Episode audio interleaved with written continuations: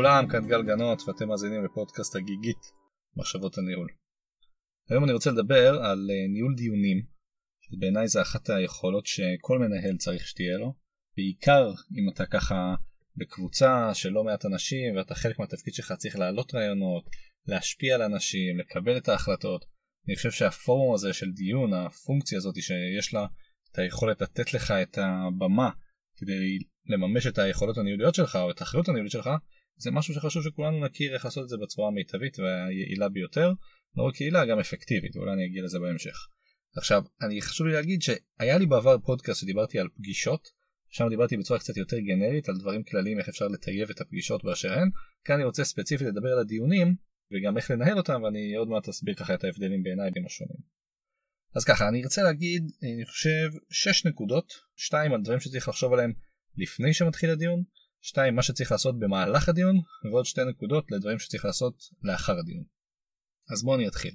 הדבר הראשון בעיניי שצריך לחשוב עליו לפני הדיון זה מה אני רוצה מהדיון. זאת אומרת למה בכלל הוא מתקיים הדיון הזה.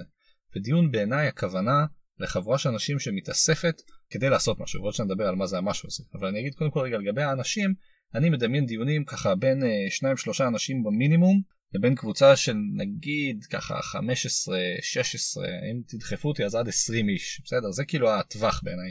כי אני חושב שמתחת לשניים שלושה אנשים אז שוב זה אני ועצמי ואני יכול לדון בתוך הראש שלי בדברים מסוימים אבל אני מדבר כאן על איזשהו תהליך של כמה אנשים שיושבים ביחד ובעיניי הצד היותר של המקסימום זה פשוט יש רמה מסוימת שזה כבר לא דיון בהקשר הזה של חלק מהאנשים לא רלוונטיים, חלק מהאנשים באים לשם רק כי הם אין להם מה לעשות, או כי הם מאוד מתלהבים לשבת באיזה דיון שהם אולי במקרה הטוב יגידו איזה מילה אחת בו. אני לא מדבר על הדברים האלה, אני מדבר על חבורה של אנשים שנפגשים כדי לעשות איזשהו משהו, והם צריכים לעשות את זה ביחד, וזה מה שאני רוצה להתייחס אליו, זה הדיון.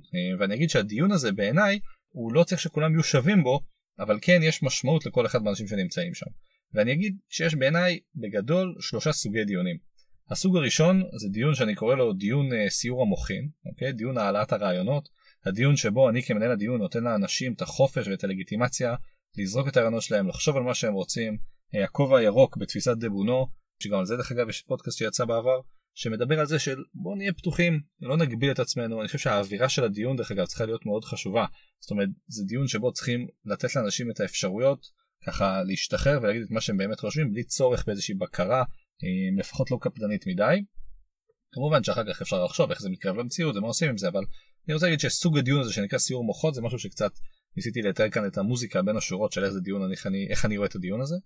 דיון מסוג אחר זה דיון שנקרא דיון קבלת החלטות זה דיון שאני מדמיין אותו כדיון שבו מציגים הרבה נתונים אה, מתבססים על כל מיני עבודת מחקר שנעשתה לפני. אני חושב שכאן זה דיון מסוג מאוד אחר זה סוג שצריך להיות חד מדויק המטרה מאוד ברורה בסוף אל מול דיון סיור המוחין שיכול להסתיים בטוב דיברנו הרבה נחשוב על זה ונמשיך בהמשך אני חושב שקבלת החלטות דיון שצריך להסתיים בקבלת ההחלטה. יכול לקרות מצב שאתה אומר טוב אני עוד לא קיבלתי את כל הנתונים נחליט בפגישה הבאה אבל בגדול דיון קבלת החלטות מסתיים בקבלת ההחלטה. והנקודה השלישית שאני אגיד זה שיש דיונים שהם יותר בהקשרי העדכון. אוקיי? זאת אומרת אני מכנס הרבה אנשים ואני מנצל את זה שכבר כולם במקום אחד כדי להיות יותר אה, יעיל בהעברת המסרים שלי במקום לעבור אחד אחד ולעדכן אותו אני יכול לעשות את זה לכולם גם זה בעיניי סוג של דיון דווקא זה דרך אגב סוג של דיון שבו כמות המשתתפים המקסימלית היא פחות חשובה כי יש פה פחות שיח בין אנשים אולי איזה שאלות ותשובות כזה אז דווקא כאן אני חושב שהסיפור הזה של המקסימום אנשים הוא פחות רלוונטי. אז דבר ראשון שהייתי אומר זה שכשאתם רצים לאיזשהו דיון בטח אם אתם המנהלים שלו הדבר ראשון שצריך להטריד אתכם מה אני רוצה, למה הפגישה הזו מתקיימת, למה הדיון הזה מתקיים, מה היעד שלי ומה המשימה שלי, וכאן אני אגיד שהדבר השני שאני רוצה להגיד זה הסיפור של האג'נדה, זה משהו שמאוד קשור לזה. כי האג'נדה בגדול צריכה לענות על השאלה למה אני כאן, אוקיי? למה הפגישה הזו מתקיימת, למה אני חושב שזה נכון לבזבז את הזמן של כל האנשים האלה שיבואו ויתכנסו לדיון הזה. זהו, אז אם הנקודה הראשונה שאמרתי זה סוג הדיון ומה אני רוצה לעשות בו, הנקודה השנייה זה באמת האג'נדה, ואני אחבר את זה לשני דברים. אני גם אגיד שמן הראוי לעדכן את הפורום על מה עתיד להתקיים הדיון וזה אג'נדה כלומר צריך להיות כתוב משהו עדיף בזימון מה עתיד לקרות בדיון הזה. אה, לפעמים דרך אגב האג'נדה זה הכותרת. כלומר אני לא מצפה שכל פעם מישהו צריך להיכנס לתוך הטקסט בפגישה ולכתוב מה בדיוק הולך לקרות ולפי איזה שעות ומה יקרה בסדר? זה לא צריך להיות עד כדי כך.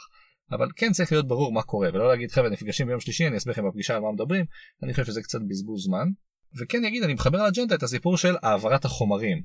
כלומר אם לצורך העניין אנחנו בדיוני קבלת החלטות כדאי שאת החומרים שעשיתי בעבודת רקע אני כבר אשתף, טיפ דרך אגב, אפשר לשתף את זה באג'נדה, ממש לשים את הקישור שם, ולוודא שכל האנשים ראו את החומרים לפני שהתחיל הפגישה, זה חוסך הרבה זמן ואנחנו נהיים יותר יעילים.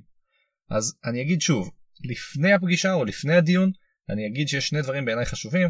א', לעשות את החשיבה העצמית הזאת, למה מתקיימת הפגישה, אוקיי? מה השאלה שאני מנסה לפתור ברגע שאני מפגיש את כל האנשים האלה? והדבר שני, לוודא שאני מעביר את החומרים ושיש איזושהי אג'נדה ברורה שאנשים מגיעים עם הציפייה של מה הולך לקרות בפגישה הזאת. זהו, כמה שזה אולי נשמע טריוויאלי שני דברים שאמרתי, אני מרגיש לצערי שברוב של הפגישות הדברים האלה לא קורים. אנשים לא מגדירים בדיוק מהי הפגישה ואנשים לא כותבים גם מה עתיד להיות בה, ולכן לדעתי שני הדברים האלה כבר יכולים להקפיץ משמעותית את היעילות והאפקטיביות של הפגישות ושוב אני אתייחס לזה בסוף להבדלים כאן. יאללה, הדבר השני שרציתי להתייחס אליו זה מה עושים במהלך הפגישה.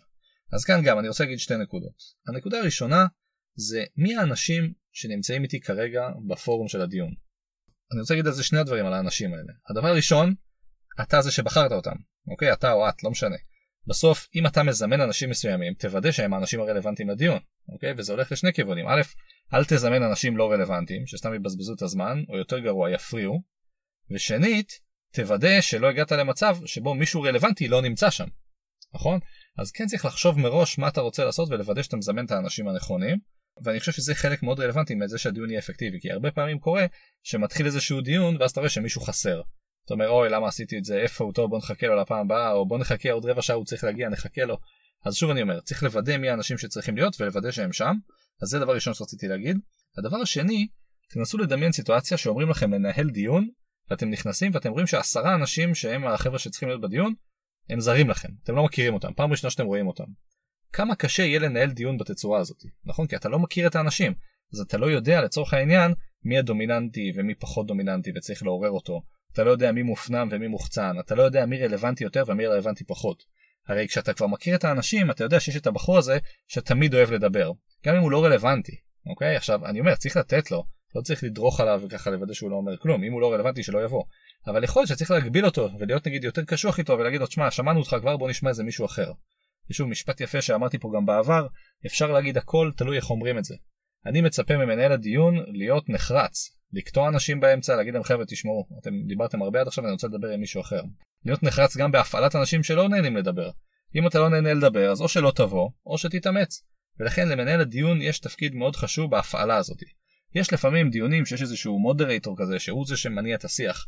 וברוב המקרים מי שמנהל את הדיון אחראי לזה שהדיון גם מתנהל בצורה תקינה, ולכן אני אומר שבהקשר הזה צריך לוודא גם מי האנשים וגם לוודא שכולם מופעלים כמו שצריך לאור ההיכרות שלך איתם. לראות מי אנחנו רוצים שיפעל יותר. יש אנשים שנוח להם יותר לדבר, פחות נוח להם לדבר, ואני אתן פה איזשהו טיפ, בעיניי אם מישהו ישב בדיון שלם ולא הוציא מילה, הוא כנראה היה מיותר שם. זאת אומרת יכול להיות שהוא הרוויח מזה, אבל אתה כמנהל הדיון בעיניי לא הרווחת, לצורך העניין, בטח בעולם הווירטואלי הזה שאנחנו חיים, אתה יכול להקליט את הדיון ולשלוח לו. אם הוא נמצא שם, אני חושב שהוא צריך להביא את עצמו לידי ביטוי, ובעיניי זה רק אחריות שלו, זה גם אחריות של מנהל הדיון. זהו, זו הנקודה שרציתי להגיד לגבי דברים שקורים במהלך הדיון. הנקודה האחרונה זה לגבי דברים שקורים לאחר הדיון או בסופו של הדיון. אז גם כאן אני רוצה להגיד שני דברים. הדבר הראשון, שהוא אולי מובן מאליו, צריך לסכם את הדיון. נכון? אם דיברתי עכשיו, לא משנה אם זה סיור מוחין, קבלת החלטות או סתם עדכונים, שווה בסופו של הדיון לנסות לסכם את מה שקרה כאן, כדי לעזור לאנשים להבין ולארוז להם את זה בצורה יותר נוחה וטובה, או פשוט לעדכן אנשים שלא היו, והם אולי רלוונטיים, במה שקרה כאן. עכשיו זה יכול להיות לסכם באיזשהו מייל, לסכם באיזשהו ניסוח אה, טקסטואלי כלשהו שאחר כך יהיה אפשר לשלוח באיזה מסמך. אני יותר מדבר על חלק שאתה כמנהל הדיון מנצל את הזמן שיש לך בסוף כדי לעשות את הסיכום הזה. אוקיי? ולא רק סיכום, לפעמים זה גם מה שנקרא follow-ups. כלומר ה action items והצעדים שאני צריך לקחת כתוצאה מהדיון הזה. אה, וזה בעצם שני דברים שרציתי להגיד. אחד, לסכם, אוקיי? כלומר לוודא שבסוף הדיון יש איזשהו סיכום כתוב של מה שעשינו. והדבר שני, להשאיר זמן לסיכום הזה, או מה שאני קורא לאריזה הזאת בסוף הדיון. כלומר אם יש לך דיון של שעה, אל תבנה את זה ככה שכולם ידברו במשך ה-60 דקות, אלא תוודא שכולם ידברו במשך ה-50 דקות נגיד, תשאיר לך 5 דקות להתייחסות שלך, ועוד 5 דקות לסיכום שבו אתה בעצם אומר את מה שנועל את הפגישה או נועל את הישיבה או את הדיון הזה, וזה גם מה שאחר כך צריך להוציא בסיכום. ומילה על סיכום, אנחנו בתרבות הישראלית שלנו לא כל כך אוהבים לסכם, הרבה פעמים זה איזושהי מטלה שעוברת מאחד לשני, אני חושב שמנהלים טובים ואיכותיים יודעים שהסיכום הוא מאוד חשוב. דברים שלא נכתבים בסיכום כמוהם שלא היו הרבה פעמים. אה, ואני אומר את זה לא רק כחובב היסטוריה, אני אומר את זה גם בגלל שבסופו של דבר אפילו הניסוח של המשפטים יכול להוות ממש אה, אלמנט משמעותי כשאתה רוצה לנסות לקדם או, או לנסות דרך אגב לעכב דברים מסוימים. לצורך העניין אם יש לי מישהו שמסכם את הדיון והוא זה שכל הזמן ניסה לעכב או לדכא את מה שדיברנו עליו, יש סיכוי סביר שבניסוח שלו הוא יביא את זה לידי ביטוי וזה ישפיע על התוצאות. והרבה פעמים יש דיונים מאוד יפים שהסיכום לוקח את התוצאות לכיוונים שונים לחלוטין. ולכן שני הנקודות שרציתי להגיד כאן, א' הסיכום מאוד חשוב, השאירו זמן לארוז אותו, ועוד איזה מילה שבעיניי צריך, הסיפור הזה של הפולו-אפס מאוד משמעותי ואני חושב ששווה לוודא שתמיד יש צעדי המשך לדיונים האלה. זהו, עד כאן מה שרציתי להגיד היום, אני אחזור בקצרה, דיברתי על 6 נקודות שמחולקים לדברים לפני הדיון, במהלכו ובסופו. בהתחלה אמרתי שצריך לחשוב למה אנחנו כאן, מהו סוג הדיון. הדבר השני שאמרתי זה שאנחנו צריכים בסופו של דבר לוודא שאנשים נכנסים לדיון כשהם מבינים על מהו, ולכן כדאי גם להעביר את החומרים במסגרת האג'נדה. הדבר השני שדיברתי זה במהלך הדיון, מי אלו האנשים האלה שאני עכשיו יושב ומדבר איתם, האם אני מכיר אותם ומה אני צריך לעשות כדי לוודא שהם כולם מביאים את עצמם לידי ביטוי. וגם אני חושב כאן שהסיפור הזה של הדעות המגוונות שלהם שהם מביאים זה נקודה חשובה וצריך לוודא שבאמת כולם עושים את זה אז זה גם חלק מהאחריות של המנהל של הדיון לוודא שכל האנשים מדברים ולכן אה, דיברתי כאן על זה שצריך להביא אותם לשים לב מי נמצא ומי לא וגם לוודא שכולם ככה באים לידי ביטוי. הדבר האחרון שאמרתי לגבי סוף הדיון אמרתי ששווה לסכם את זה שווה להשאיר את הזמן הזה לאריזה וגם לעשות את הפולו-אפס. הבטחה אחרונה שהבטחתי ככה במהלך הפודקאסט דיברתי הרבה על אפקטיביות ויעילות האמת שאני מדבר על זה לא מעט בפודקאסטים אני מניח שכבר uh, אתם מכירים את זה אבל אני אגיד פה שוב בטח רלוונטי בעולם הדיונים שדיון יעיל הוא דיון שמתרחש בצורה uh, מאוד uh, מדויקת ודברים לא מתבזבזים לצורך העניין אנשים לא מאחרים כולנו מגיעים באותו הזמן כל אחד מדבר בתורו ואנחנו ככה מאוד יעילים בתצורת העבודה שלנו ומגיעים להישג שלנו בצורה מאוד מהירה ולא בזבזנו משאבים בדרך. יכול להיות שבסופו של דבר ההחלטה שלנו בכלל לא התקבלה זאת אומרת היה חוסר הסכמה הדיון היה מאוד יעיל כלומר לא בזבזנו זמן אבל האפקטיביות הייתה מאוד נמוכה כי האפקטיביות בכלל מדברת על זה שאנחנו מנסים להשיג איזשהו יעד והאם השגנו אותו או לא השגנו אותו אוקיי? ואפקטיביות דרך אגב בדרך כלל זה יכול להיות אפילו בינארי. הצלחת או לא הצלחת אפקטיביות האם השגתי את מה שרציתי יעילות באיזה דרך עשיתי את זה והאם חסכתי משאבים או בזבזתי אותם במהלך הדרך הזו. זהו עד כאן הסיפור של ניהול הדיונים מקווה שזה היה רלוונטי וכרגיל הערות שאלות בקשות וכל דבר אחר מוזמנים לפנות אליי ישירות דרך האתר הגיגית.co.il תודה לכם